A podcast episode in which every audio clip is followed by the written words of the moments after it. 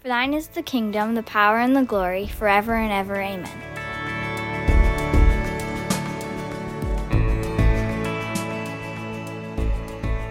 Back when I lived on the mainland, uh, I started to really connect with one of my volunteer youth leaders who was, uh, he was an older guy. Uh, and in his driveway, he had parked this, this 1980 Triumph Spitfire convertible, right? Those little, little green British sports car, uh, so low to the ground that when you're sitting in the seat, I could actually touch the ground with my arm. Uh, and it was, it was a rusted piece of junk. It didn't work. Uh, it was, everything was seized up. And so uh, we began to sort of connect over this car and he began to really do a mechanics class with me where he taught me how to sort of tear this thing apart and rebuild it. And so uh, we rebuilt the clutch and the starter and the carburetor, the steering, the brakes. Uh, we got this thing up, up and going again, even though sometimes it felt like it was held together with, with chewing gum and tape. Um, uh, and really, the process for me was understanding that there's, so much complexity to a car, even uh, uh you know a 40 year old British sports car. Um, there, there, was so much complexity and so much that I didn't actually understand and um, about this thing. And, and, and, imagine me teaching uh, my kids now, showing them how to use the pedals in the car and how to turn it on. Uh, and my kids assuming that in knowing those few things that they know absolutely everything there is to know about the car, that they're experts on it, they know everything about it. Uh, maybe in, in, a kid's way of thinking, they, they think they do, but uh, they don't even know what they don't know, right? They wouldn't even begin, begin to be able to understand the complexity of, of hydraulics and ignition and, and all these sort of things. Um, and sometimes I wonder with God if we think we've got him figured out. If um, perhaps we've been studying the Bible or we've been reading some blogs or we've just been thinking on it a lot ourselves and and we think we've got a pretty good handle on God. And um, I think there's some arrogance to that. That you look at the God who created the universe, who created psychology, who created physics, biology, chemistry, uh, the stars, the black holes, the supernovas, who created it all. That, that we, with our five senses, as human beings, would be able to understand Him completely.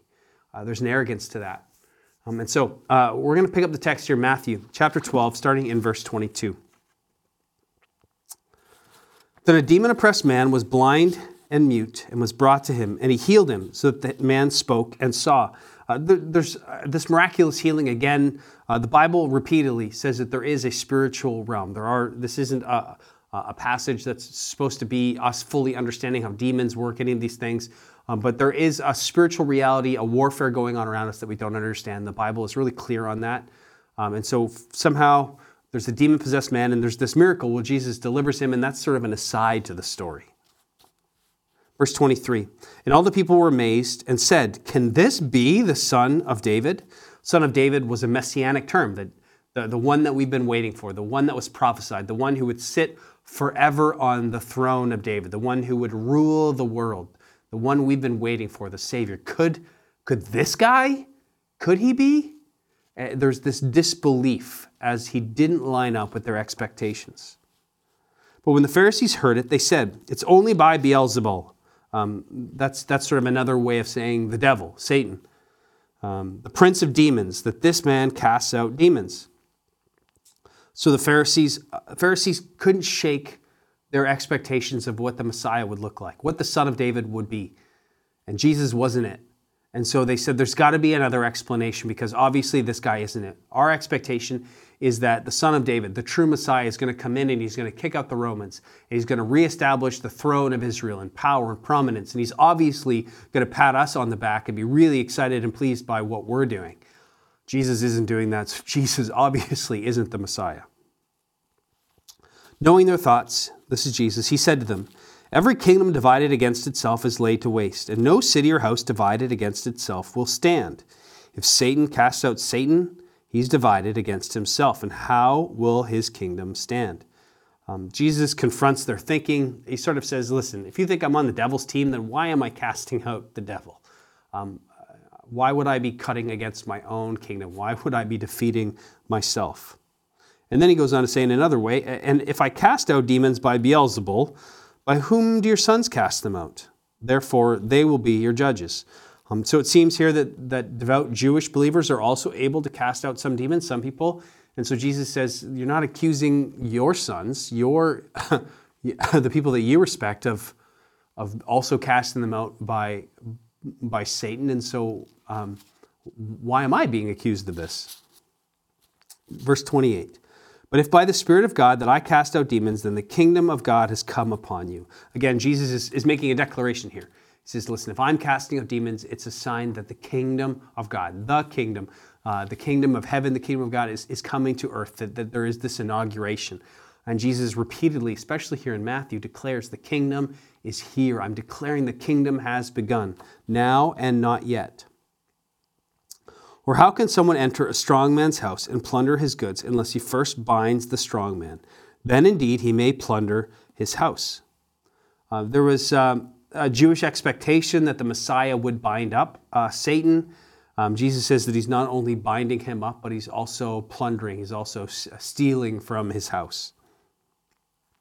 Whoever is not with me is against me, and whoever does not gather with me scatters. Um, so Jesus is again drawing a bit of a line in the sand of saying, uh, like he does later, where he says, There are sheep and there are goats. There are those who hear my voice, those who are with me, and there are those who are not. Therefore, I tell you, every sin and blasphemy will be forgiven people, but the blasphemy against the Holy, against the Spirit will not be forgiven. And whoever speaks a word against the Son of Man will be forgiven, but whoever speaks against the Holy Spirit will not be forgiven, either in this age or the age to come. Uh, so this is a tricky verse. Uh, there's some debate as to what exactly is going on here. Um, but the sense that I get is that to ignore to ignore Christ, um, being blind to the truth, is something that we can all be redeemed from. So being ignorant of who Jesus is is something that there's forgiveness for. And that all of us, until God does a work in our lives, are ignorant of the truth, are ignorant, and it's like with Paul, having scales on our eyes, unable to see. And there, there is forgiveness and there's redemption and there's hope for that. But um, Jesus sort of says here that when the Spirit opens our eyes and our, our hearts to the truth and we reject it, it's a, it's a willful turning away, there's condemnation there. Uh, I think Paul is a good example of this, where when he was Saul, he's persecuting Jesus in ignorance. He doesn't truly know who Jesus is. God hasn't opened his eyes to see that, um, and there's forgiveness. And he encounters Jesus, he repents, he believes.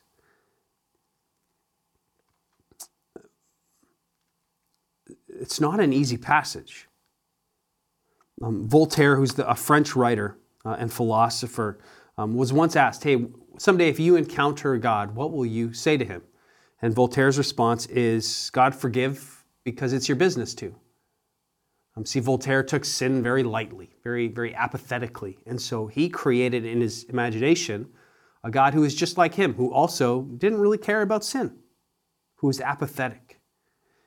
And I think there's a real temptation in each of us to create a God of our own image and likeness. The Pharisees did it when they said, No, this can't be Jesus because Jesus is, God is, is obviously, the Messiah is obviously going to care about our 39 categories of the Sabbath laws. And he's obviously going to care about the temple in the way that we care about it. And he's obviously going to see the Romans the way that we see them. And obviously, he's going to see the Gentiles the way that we see them. And, and they created a Messiah, a God in their own image.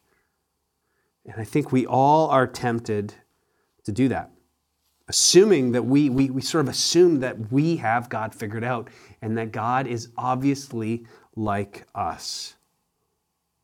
But it's a little like my kids assuming that just because they understand the brake and the gas pedal make you go and stop, that they have the car completely figured out. And it's just not the case. That I think we need to come sometimes to a text like this, where there is this this this condemnation, where there is a division that's saying that um, that if we reject what the Holy Spirit does in our life, then there is no forgiveness. That doesn't sit well with us. But I think we need to come with a, an attitude of humility and, and set aside our arrogance and going, listen, God is not a 21st century Canadian.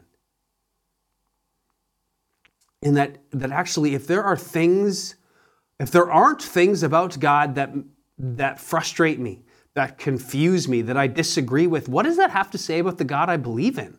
That, that me, as a human, as a fallible human, have God completely figured out and that, that God is, I completely get him, I completely understand him, and he does nothing and says nothing that, that opposes me, that is, is against my own personality. Like, what does that actually say about my belief about who that God is?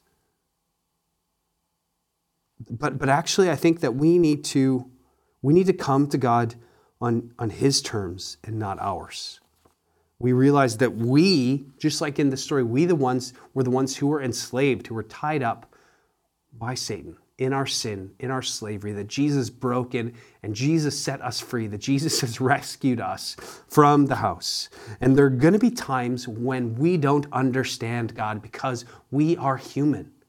If we could fully understand everything there is to know about God, is that really actually God? Or do we have this tendency to try and create God in our own image, in our own likeness? Because obviously God thinks like I do and wants the things that I want. There's, there's ex- extreme arrogance to this that, that the people said, Can this be the son of David? They, they couldn't compute that, that God might look different than they want him to. And some would get over it and, and submit and acknowledge that, okay, looks like God was doing something different than we assumed and expected. And some couldn't get over it. And so when it comes to God's word to us, that, that his, his divinely inspired word that we have in Scripture, this is the face of God that we see, as one author put it. There are things in this book that will not sit well with us. There are things that that we don't necessarily like, that, that are going to be difficult for us to understand. And, and there are things we go, God, why did you do that? What were you thinking? That makes no sense to me. Or why would you command that? Or why would you ask that? Or why would you set up uh, the, a system where people are, are not forgiven?